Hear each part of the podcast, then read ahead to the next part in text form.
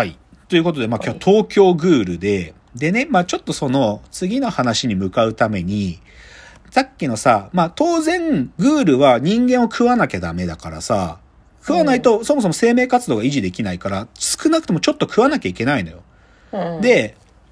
で、さっきグルメ、実際グルメっていう通称で呼ばれるグールとかも出てくるんだけど、そういうふうに人を食うこと自体をもう、ある種の我々が言う、こう、ほ僕ら人間が言うグルメと同じような感じで、うまい肉とかもあるらしいのね、どうやら。えー人によって、ね。人によってね、なんかこう、肥えた豚みたいなやつよりも若く、若くて、うこう、まだ新鮮なやつとかあるらしいのよ、どうやらね。うんうんだからそういうの食ったりするんだけど、でもね、だんだんとこの話が進んでいくと、まあ、当然さ、生命活動の維持として食うっていう行為はあるんだけど、だんだんこの食うっていう行為が変質してったりするわけ。どどんな風に？いや、それはね、その、グールの特性上人間を食うってことは変わらないんだけど、物語の中においての食うっていう行為がね、例えばさっき吉水さんが言った、グールは共食いするのかって話があるじゃん。うん、で、実際、グール同士の共食いっていうのは積極的には行われてないんだけど、なんていうのかな、ある一線を越えたグールは共食いをしてくのね。で、共食いするやつに現れることはどういうことか、どういうことが起こるかというと、強くなっていくの。あそう。あ、なるほど。そう。で、それはね、その、か、さ、かぐねっていう部分がより強化されるから、かぐじゃって存在になるんだけど、ほとんど強いグールは共食いしてんのね。グールを食ってるんだよ。だから、ある意味、なんかその食うっていう行為が生きるというためじゃなくて、強くなるっていう行為に接近してったりするわけ。で、でも、片や、でももう一方のさっきのひっそりと暮らしたいグールたちっていうのはさ、うん本当は、なんていうか自分たちの食うっていう行為が、ある種の背徳感を常に持ち続けてんだよね。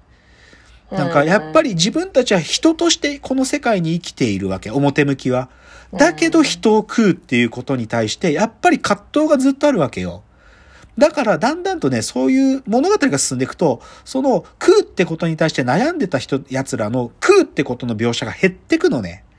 でもそれはさっき言った3つの大きい組織がだんだんとこうなくなっていくっていうことと多分、これ、せその話があるから、その食うっていう描写が物語上変質していくっていうのはそういうことだと思うんだけど。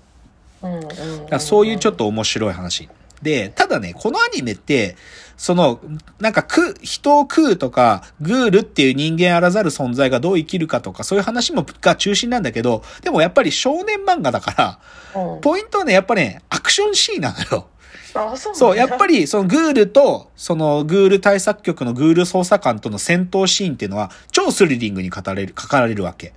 もしくは、はグール同士の戦いっていうのは、すごい格闘シーンでかっこいいわけよ。うんでね。で、ちょっとこっから、東京グールから一瞬外れちゃうんだけど、うん僕はね、東京グールは、まあずっと漫画読んでても好きだったんだけど、アニメがね、アニメ、アニメシリーズが2014から始まったのよ。うんで、アニメシリーズがね、なんていうのかな。僕成功した、アニアニメシリーズやっぱり特に第1期目はすごく人気だったのね。で、なんでそれが人気だったかって、その最大の要因がね、うんまあ当然このアクションシーンがかっこよく書かれたんだけど、で、で、そのアクションシーンがかっこよく書かれた、でもそれをさらに加速させたもう一個の要素があって、それが何かっていうとね、主題歌なんですよ。そう。で、まあこれはさ別に今更僕に言われるまでもないんだが、ヒットアニメの、なんていうのかな、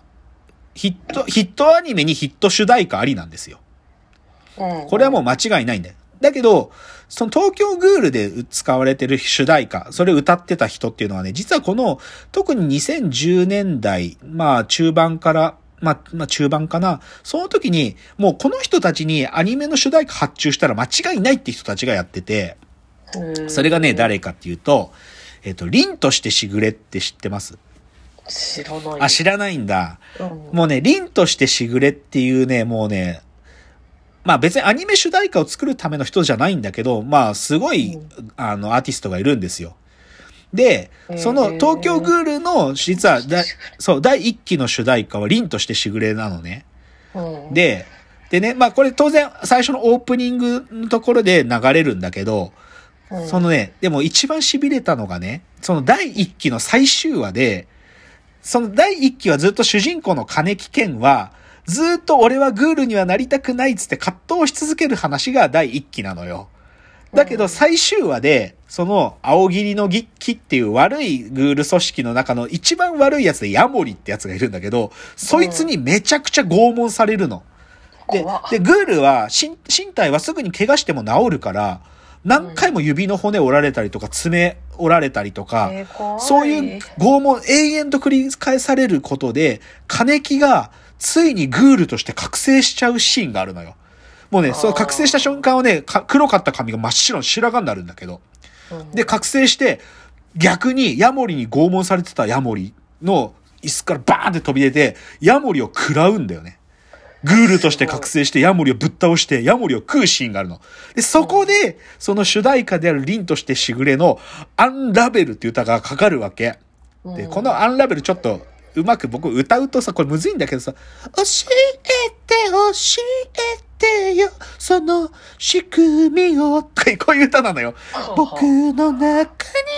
誰がいるのって、男の人なんだけど、すごい声高い声で歌うのよ。で、うんこれが、その、金木がヤモリの高速からブチって取れて、ヤモリの、もう、ヤモリを食らうわけ、バチッつって、俺を食ったのが金木！つって、で、ヤヤモリがグールとしての正体をブーッと表して、だけど、うん。覚醒した金木圧倒的に強いから、逆にヤモリに拷問やり返すわけ。っていうシーンがあって、そこが強烈なカタルシス。もうね、この第1期の最終話でこれが来るんだけど、これも東京グール次のシリーズ待ってらんないじゃんって気持ちにさせるぐらいシンクロするのよ。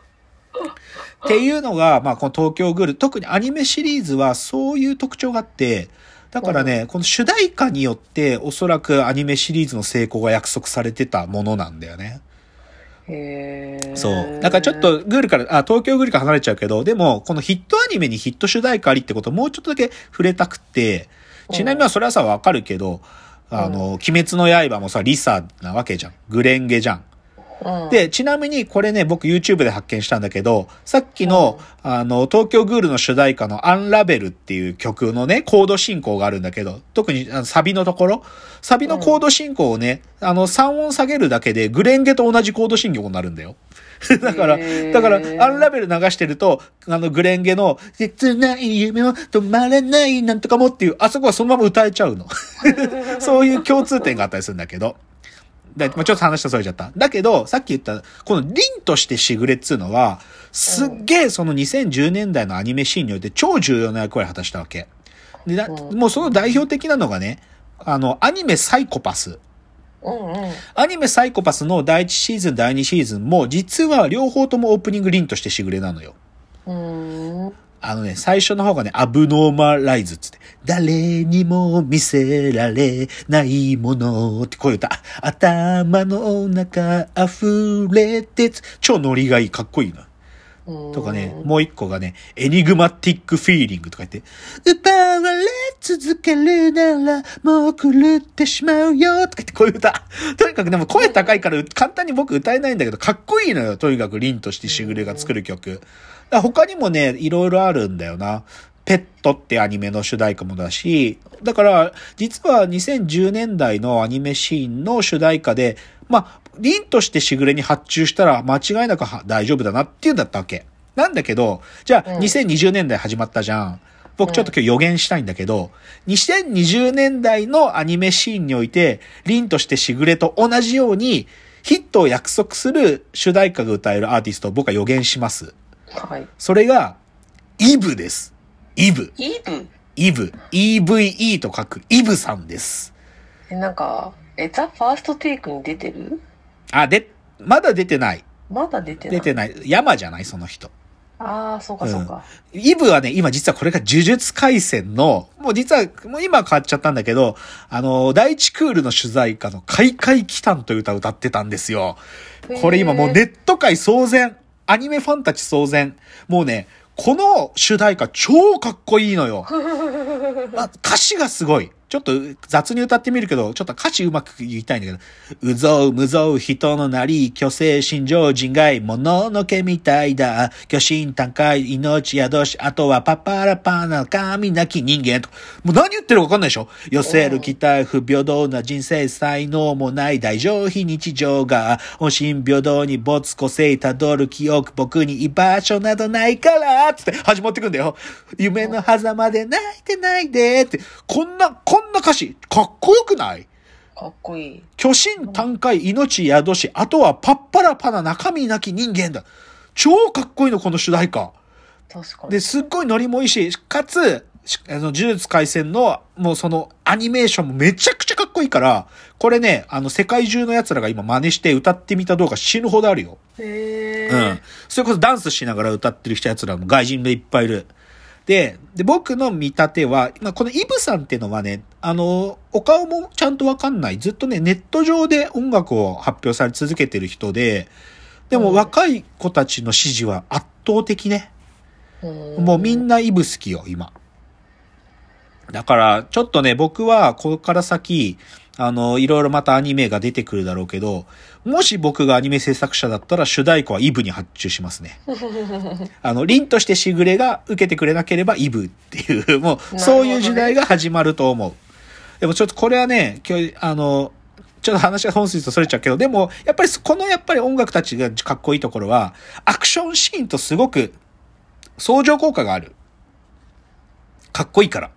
だから、そういう、やっぱり、かっこよさをより加速させる主題歌っていうのは不可欠なんで、それがやっぱり原点というか、東京グールは、それによって、やっぱりアニメーション、